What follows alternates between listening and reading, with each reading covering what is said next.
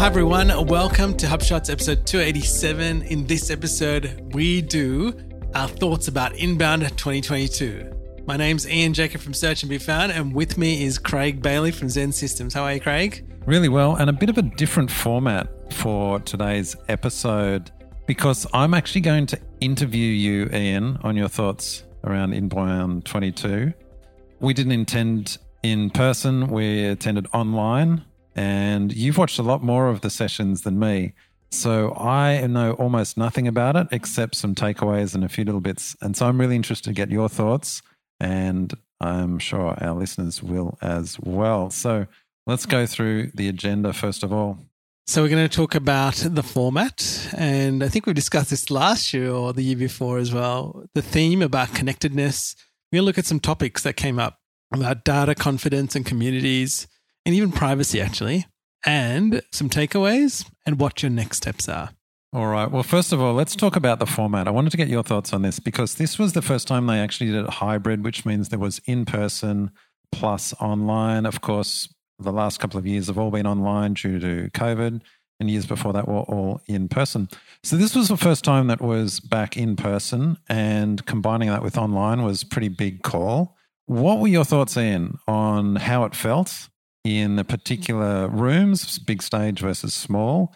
And overall, how well did you feel like that emotion of actually being part of it? Well, Craig, I think having been to Inbound quite a few times, I always felt like when you saw people on the stage and you could hear the music starting, kind of felt like you were there. Now, if you had never been to Inbound, I don't know whether you'd get the same feeling. So I quite like that aspect of it. It felt like I was there, but not there. And even the other sessions that were in other rooms that were being broadcast as well, I thought that was really well done. Content was great, right? But it felt like you've said before. I could be watching YouTube and I could get that same information. Now, the big difference is there was some interaction. So people could ask questions, you could upvote questions. They had a bit of Q&A time, so often they'd have about 5 minutes of Q&A so you could actually get some feedback and get some answers to questions. So that was that was the nice part about it. And I thought the platform worked really well. So not too bad. It didn't feel like it was hurried or busy. Now I think there are probably things that were in person that were not online. So I kind of sometimes feel oh, I miss some stuff. Like there were some people I want to listen to, and I can't find any of their talks online. So I guess that's the part that I'm a bit disappointed about because I'd want to still see those talks as a registered attendee, but didn't get to see that this time. I think it's really interesting to compare the in person experience. I was watching some of them on demand. I didn't watch them live. I know you actually got up early, Australian time, to watch some of them live. I actually watched them later. And I think it's interesting when you compare to YouTube. I'm so used to YouTube now that efficiency and that production quality that you get with, well, a lot of the videos I watch on YouTube, the quality is high, the editing is very tight. So there's an efficiency of content consumption that you can appreciate. And of course, you don't get that. But in person, that doesn't matter. And I think that was my observation. It's kind of like if I were there, this would be fine. But watching it online, I was impatient. Did you feel any of that? Or was it that nostalgia, that kind of relatability that you've been there before that made it okay for you? I definitely think that there was nostalgia there. So I could almost picture myself in the room, even though I wasn't there. I do think that some of the other sessions, like you said, I did watch it on demand. So day one, I kind of survived uh, staying up. Day two, I crashed, and I think I made one session. That was it. And day three, I watched some of it live and some I didn't. But I've gone back and actually watched a lot on demand.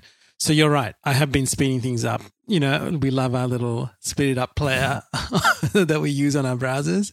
And so that's what we've been doing. So I've, I have been appreciating that, ability to get the slides and go through it. So that's how we've done it. And so listeners, if you subscribe to the show notes, you will probably see a lot of the slides a lot of them I took on live sessions. I took screenshots of the particular sessions, which was actually really useful coming back to it and just having a little memory of it. I, I know over the last many inbounds, all the photos we've taken, and they often come up, Craig.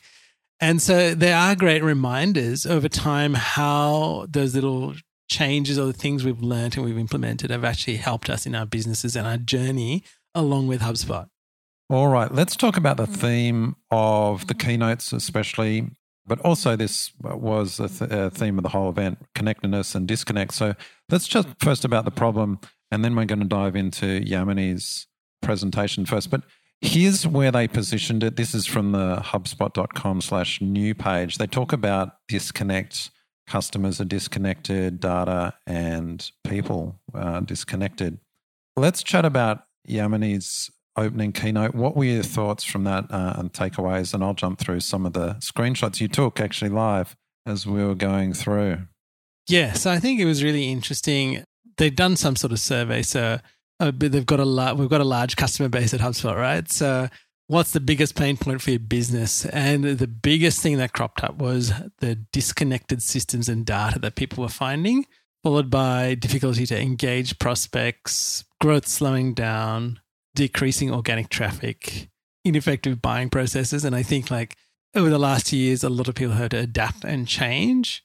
A lack of communication collaboration between teams. I thought that was interesting. And a lack of depth in customer relationships. And maybe this is that last one and the first one are probably two that maybe go together hand in hand. So I thought it was quite interesting in terms of those list of responses that people were giving. So here's some interesting stats 60% of CRM data goes unused, which I thought was really interesting because that's a statistic that they'd obviously pull quite easily from uh, all the data that's within HubSpot. 40% of all ops time is spent cleaning and preparing data. There's another interesting stat. And 3% of companies have data that meets basic quality standards. And I thought that's a very low number. I guess we don't know the actual source of these results, but let's just assume that the trends are representative. I, I, guess we can relate to it. Most of our listeners could relate to it.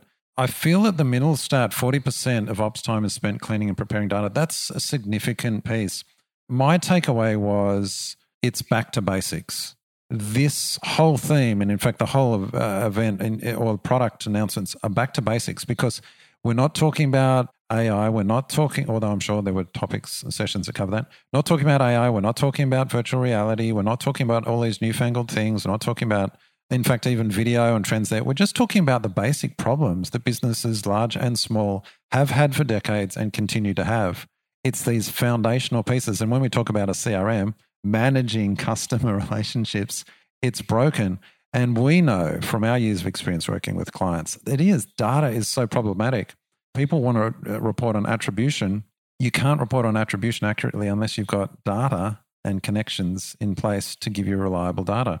And so this 40% of time cleaning and preparing data it just rings true as a big problem and also a big cost. And I think that was the first disconnect thing. I, my takeaway is that where you felt that Yamini was going? Correct. And I think, like, if we just look at this next part where she talks about people say they need more data, but they actually need more context around the data. Mm-hmm. They need more content, whereas they actually need more connection. And then uh, where they need more contacts, they actually need more community. And I think this ties it all together nicely in the presentation about context, connection, and community.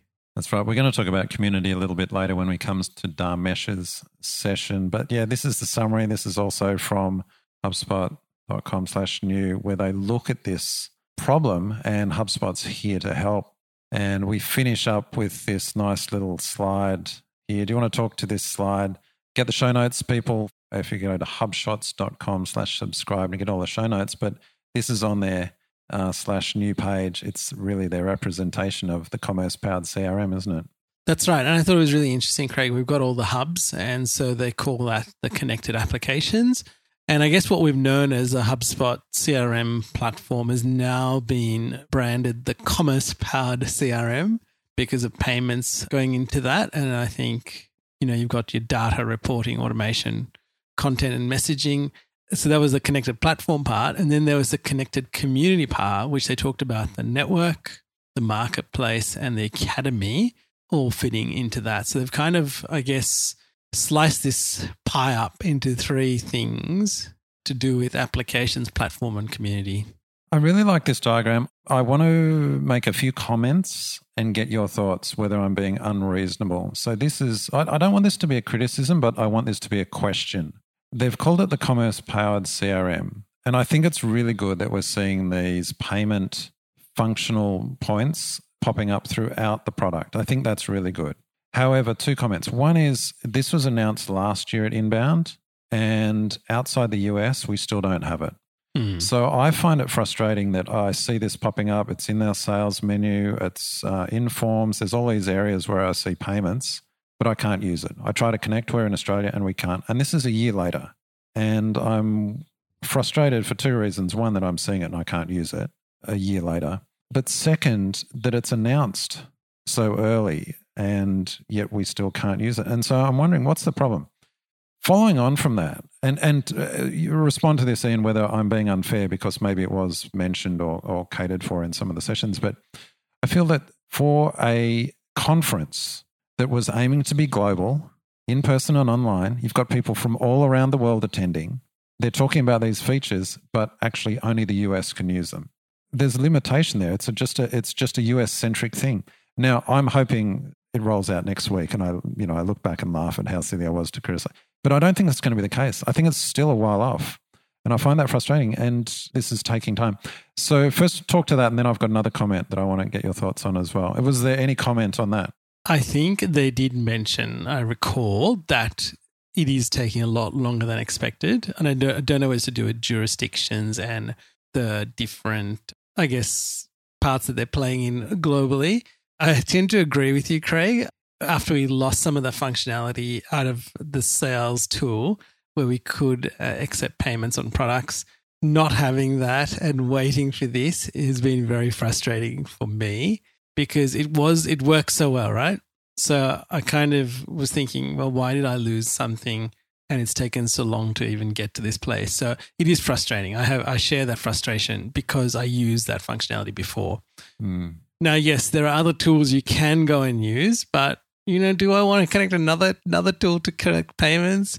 Not really, because I re- would love to use what HubSpot has because of its integration, right, and its seamlessness of use. From what I can understand and hear from people that are using it. So that raises my next point, which is because this commerce powered CRM, it's not a new idea. There's plenty of tools that have this baked in.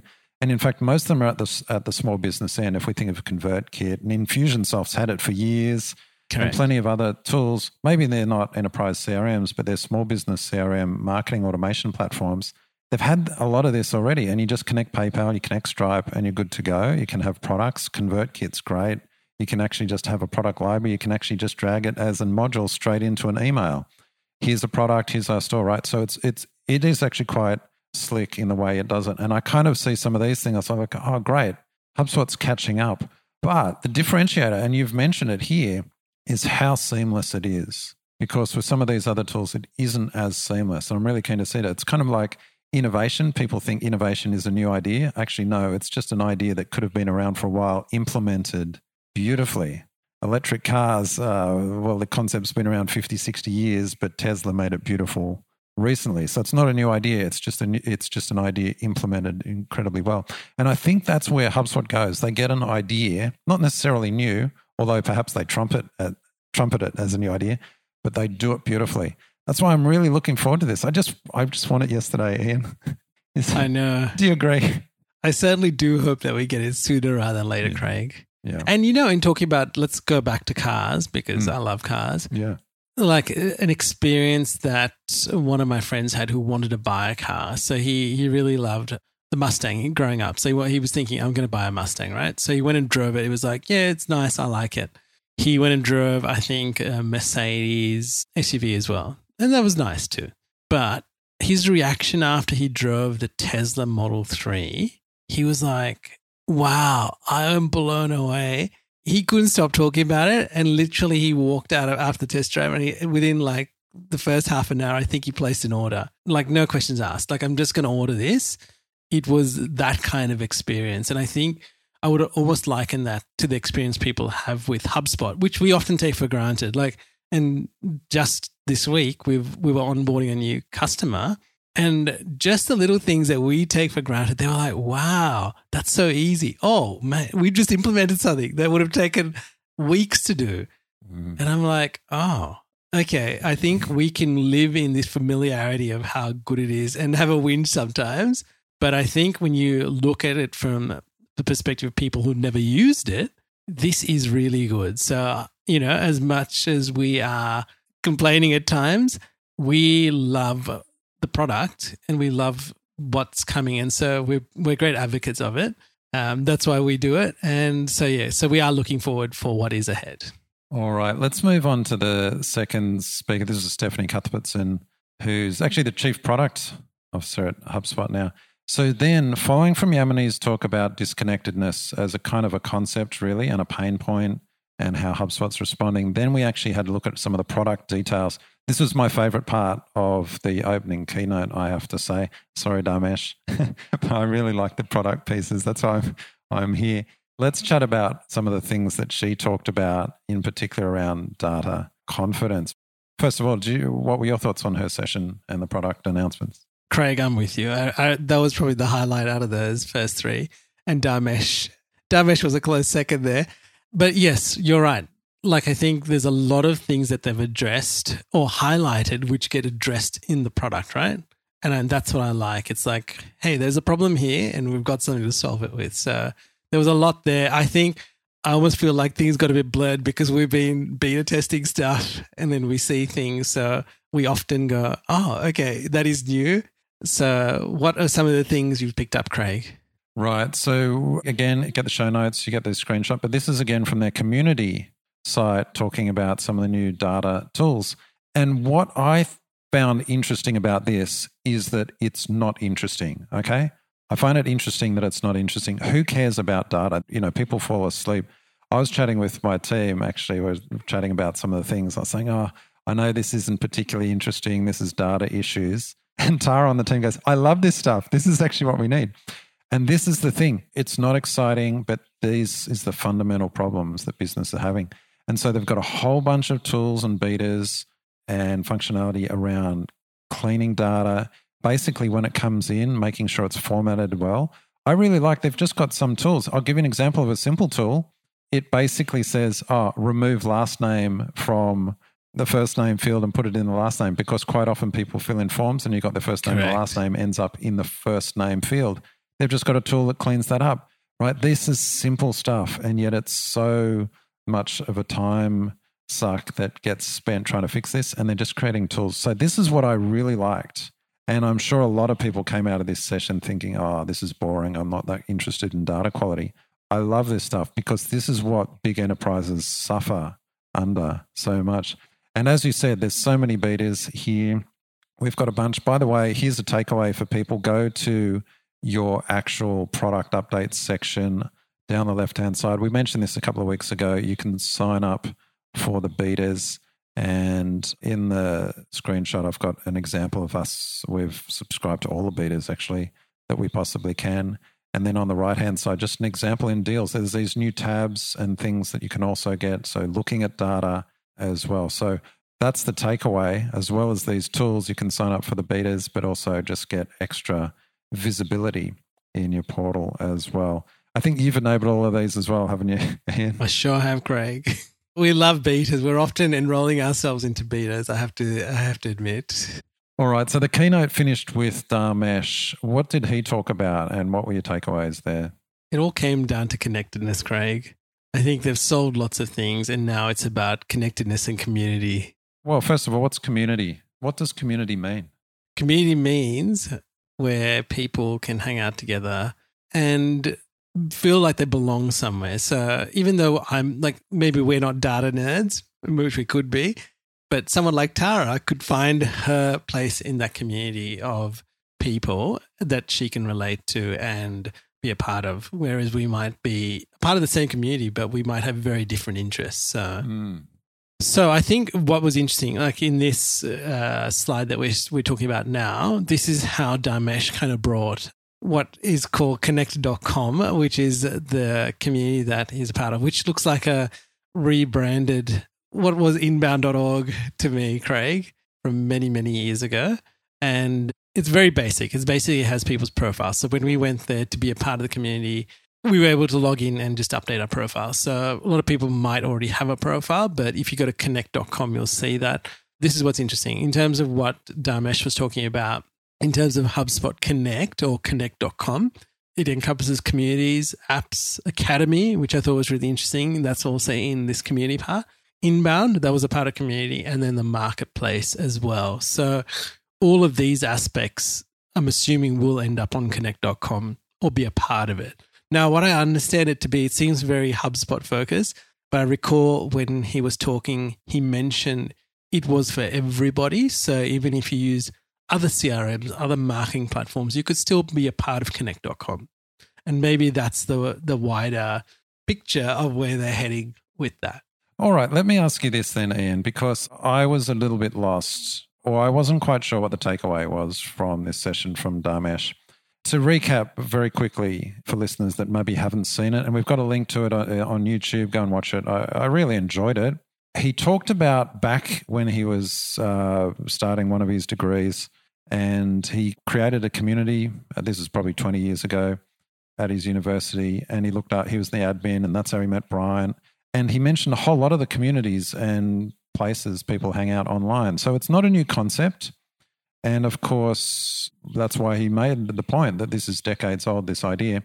And then he built on it and the benefits that it gave. So I got all that.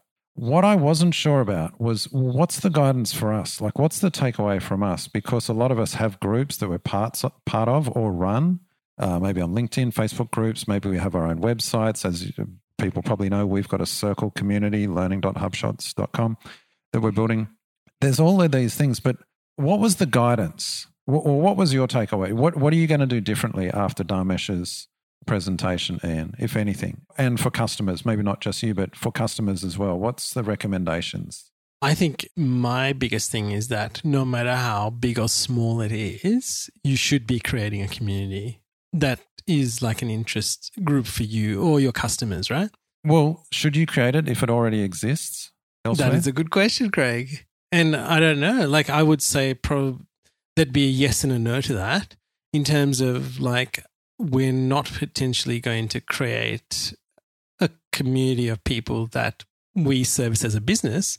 We might actually tell them go and be a part of the HubSpot community, right? Mm. Because there's a far greater breadth. But in terms of saying that, I could build community for our business through having monthly dinners, right? Mm. Where we have people in businesses turn up and they get to meet new people, they get to share ideas with each other. And that could be our way of community building, which might then extend into an online way, which might be a part of the greater HubSpot community. But that's how I would build community because that's the way I'm kind of driven, right? So, right. Okay. So I really like that. So the format, actually, the, the format you're thinking about is not an online community, it's almost an in person community.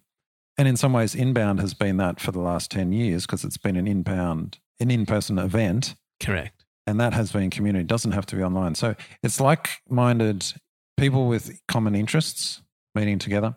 But I'm still confused at what the takeaway was from Dharmesh's thing, other than joinconnect.com, which we'll chat about in a second in a bit more detail. But yeah, I just wasn't sure what I what I do from that. So this is what I'm thinking, and this is how I connected the dots. I was mm-hmm. listening to Yamini to start, and mm-hmm. how it was harder for for them to what they were seeing with customers, harder for customers to get in touch with their prospective audiences or their prospective people that they want to talk to, right? But in a community, this is where I think it all ties together. In a community, even though I don't know you, but you might belong there, the propensity for you to have a conversation with me is far greater than if I didn't belong to that community. Do you know what I mean? Like we met each other because we were a part of the HubSpot community and we attended the HubSpot user group event, right? Now, if we were not there or you had met me on the street or I reached out to you, you might go, oh, I don't really want to talk to that guy. Whereas in the community of a HubSpot user group, you're like, okay, well, Craig's here. Like he's clearly interested in HubSpot. You happen to be a partner. We are partners too. So we have something in common. So the conversation was able to be facilitated a lot quicker thanks to a mutual friend of ours. And I think that's and that's really like if I could stick it out together, I would say probably say that's probably it that they're trying to get at. How does it play out? I think that's what we're going to have to wait and see. But that's kind of what I'm picturing in my head when I talk about community. Okay, so if I can summarize, I think the takeaways that I'm take, uh, learning from you are one, join a community. So if the message was join a community of like minded people, great, got it. And second, if the community with your interest doesn't exist, create it. So if there's a need for it and it's an unmet need, sure, create it. I was just slightly confused as to like everyone should just create a community for the sake of creating community. And I'm kind of envisaging millions of communities with no one in them because you know uh, there's only so many communities it's almost like how many streaming services can you subscribe to you get saturated after a while anyway the last thing around connect.com so yeah i wasn't quite sure what this was but you did mention it's probably like a rebranded inbound.org but that confused me as well i was like i used to love inbound.org and in fact i'd put a lot of time into it before they closed it down and so i was like there's slight pain associated with this, if that's what it is. But then I was like, well, let's say there's millions of people here. One of the things I felt, and then if we think of Stephanie's talk where she's talking about data and yes. how, and even Yamini talking about so much time is spent trying to clean data. I kind of feel some of these communities, they get millions of people that don't keep their things updated and they're noise. And like, so you've just got so much noise mm-hmm. in these communities that are large that you're actually having another data problem all over again. So I'd be interested to see how they kind of manage that. How do you keep it a community and not just a, a noisy, out of date collection of, of people? That's right. And also, I would say to you is that essentially they're building a community not on rented land, but on their own land, right? So that's well, another. But that's great for HubSpot. Yes. Yeah. I totally yeah. get that. Yeah. First party data and all of that. Correct. Yeah which nicely leads on to. yeah, let's finish with a few quick takeaways. Uh, I haven't seen these sessions. Uh, oh no, this was from yeah. yeah, let's talk yeah, about so privacy. Yeah. The first thing I wanted to say is that one of the things that cropped up in Yamini's uh, keynote was privacy, and she said privacy is queen, right? And with this whole move to first party data and what's happening with cookies, this is a key part of it. So she mentioned it. She even showed a photo how when Apple talks about privacy, they, they, they really make a big point about it in all of their keynotes when they launch products, how important privacy is, no matter what product it is. So I think that's a really key aspect. So she mentioned it. And then, not long after she mentioned it, one of the very first sessions was a session from Google about privacy and, and data and understanding Google's role in that. And so it was really interesting. It's about having everything in line to maximize because as things change, it does get harder. So, you know, like we talk to our customers on our HubSpot coaching where we say you need to have all these things connected. We need to have the data flowing in to get attribution, right? And get attribution reporting. Now, if we don't have this data flowing in or there are holes in the data, we get holes in attribution. And I think there was a real driver to a, use the right tools, make sure you've got everything in place so you can get the data in to maximize your marketing and your advertising and your sales and having that data in place. And it was one of the very first sessions. So I thought that that definitely had something important in it. The next one that I thought was really great, and you know, you and me alike, we both really enjoy and love Brian. And it was his leadership lessons, and it was with Danny Hertzberg, and she actually was at HubSpot. I think Brian actually hired her. She was one of the first hires in sales, what I believe. But it was such a good conversation. Like, I love listening to Brian, and I know you do too. And there were some really interesting things about his journey, what's happened, where he sees things going. And actually, one of the really interesting final questions that someone asked, or I think maybe someone had asked that she put to him, is like, what's something that we use or do now that when we look back maybe in 10 years time we think what what were we doing right and he mentioned it's office buildings like office buildings the way we view it now is not going to be like it is in 10 years time and i thought that was really interesting for brian to say that i won't say too much about this but just uh, i, I echo what you said I, I just love brian and he's such a thoughtful um, generous person, I feel. Correct. And he's gone through a very life affecting situation mm. with his snowmobile accident and his recovery from it. And he's got perspective that few people have. And I thought this Correct. was a very special yeah. conversation. I really enjoyed it. I have to say it's the only one I didn't watch on speed. yes. I watched it in real time and I just enjoyed it. And by the way, credit goes to Danny for the way she did interview him as well. It's very hard to interview people and bring out really personal pieces and I thought she Yeah. did an excellent job and he was he was very good. So, listeners, my takeaway from this is that make sure you go and watch that interview.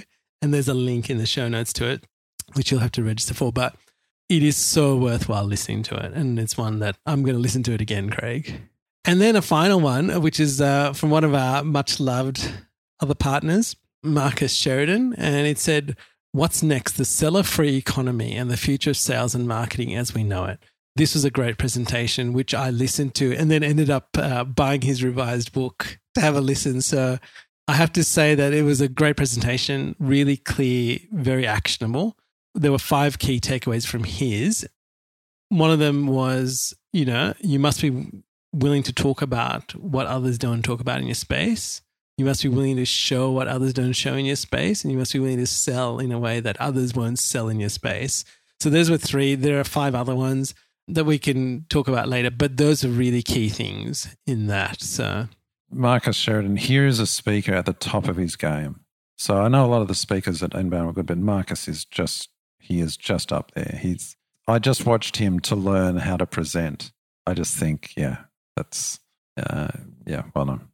All right, and then finally, I thought this is really good, and this was in um, in Dharmesh's um, keynote, and he was talking about dreaming big but iterating small, and I think HubSpot definitely live up to this in terms of dreaming big and iterating small, and that's why we see so many product updates and we see so many things happen in a timely fashion. So I think we can all learn from this in terms of having a big dream but thinking about what are those iterations to get to that dream.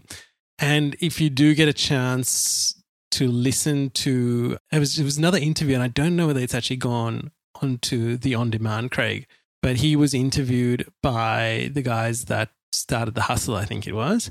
He was talking about how there were things that Dharmesh, when they started, he didn't want to do right? And I think Brian knew that and said, okay, well, you don't want to manage people? That's fine. You don't have to manage people. And he goes, the one thing you're not going to get out of is actually presenting or being on stage and talking about HubSpot and about the product, right? And so he had to be good at breaking it down. And so he actually described, he goes, I was terrified, but I went, okay, well, if I need to be good at this, what do I do? How do I break this down? And he said little things like, I learned what good copy is. I read a lot. I, you know, analyzed what people did when they spoke. He even wrote a Python program to actually measure when people laugh. So what happens? He, he often does it. He then presents his presentation on Zoom to a few people. He then gets it transcribed. Then he goes through, and then wherever he finds that people laugh, he puts a hashtag laugh, I think, in there. He's then got a Python program that goes and measures the time between each laugh. And he goes, if that's too long, then he has to insert another story where it gets people interacting in. So here's somebody who's gone through an immense learning to break down this big thing that he was after into these little chunks that have actually made him a better presenter. And, and we see that over time. We've watched Dharmesh over many, many years present, and we see his progression, right? Mm. And so I just thought it was such a good story in his journey on this one little thing that we can often take for granted. We can be very critical of people and say, oh, that was really ordinary. But how much did we prepare? How much did they prepare just to get to this stage? And we often forget. And so we should be grateful and thankful that A, people are sharing their knowledge with us, Mm. and B, the effort that they've taken to deliver it to us. Yeah, I totally agree. And yeah, uh, uh, the amount of effort gone in. And but but by the way, Dharmesh, king of the dad joke. Yes. That's something dad worth, worth watching just for the dad jokes alone. So yeah. That's right. And there you have it, listeners. That is a little recap of Inbound, virtually and and not there. So we hope you enjoyed it. I would definitely recommend some of those um, sessions to go and watch it. But if you do have any questions, by all means, please reach out to us. Leave a note in the comments below, and we will get back to you. Well, until next time, Craig. Catch you later, Ian. Hey there, thanks for listening to this episode of HubShots. To get the latest show notes, HubSpot tips, and resources, sign up at hubshots.com. You can also book time with us to help you grow better with HubSpot.